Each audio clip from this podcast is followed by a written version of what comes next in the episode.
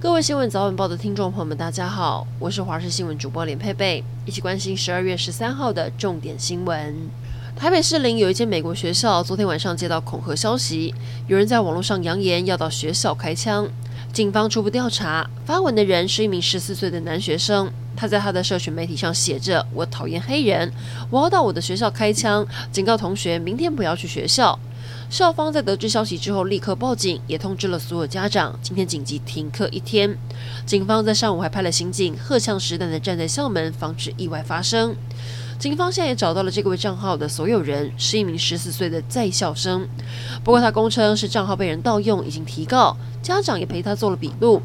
警方深入调查后发现，IP 位置在国外，发文者分别在美国、埃及以及印度登录账号，不排除账号遭到骇客盗用。唐凤代表台湾参加美国的民主峰会竟然被消失。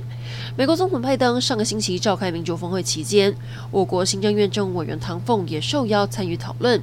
不过，外媒消息指出，唐凤在简报时用了一张地图，在讲世界各国公民权的开放程度。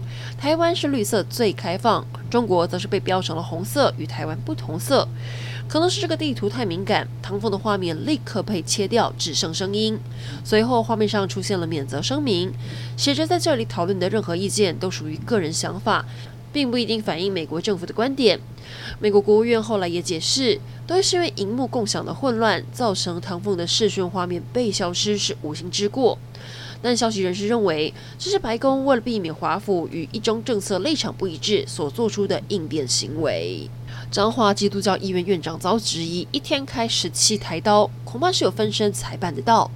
这位院长叫做陈木宽，三年前以四十八岁的年纪登上院长宝座，号称是全台最年轻的院长。不过上任之后争议不断，除了被指控诈领健保费、性骚扰护理师，现在更有离职员工爆料，院长伪造开刀房记录，诈领健保费。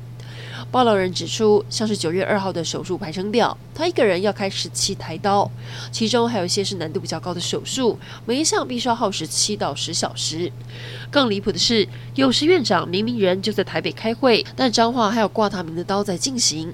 院内医师就嘲讽：难道院长有分身术吗？不过院方否认了这些指控，还认为爆料者居心叵测。有二十多年历史的阿罗哈客运，明天将正式走入历史。受到疫情影响，业者不敌亏损。从十四号开始，仅存的北高、北加两条路线将全面停驶。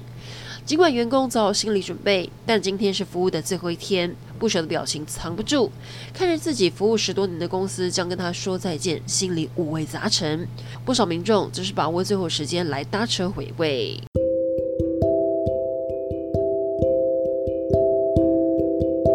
以上整点新闻，感谢您的收听，我们再会。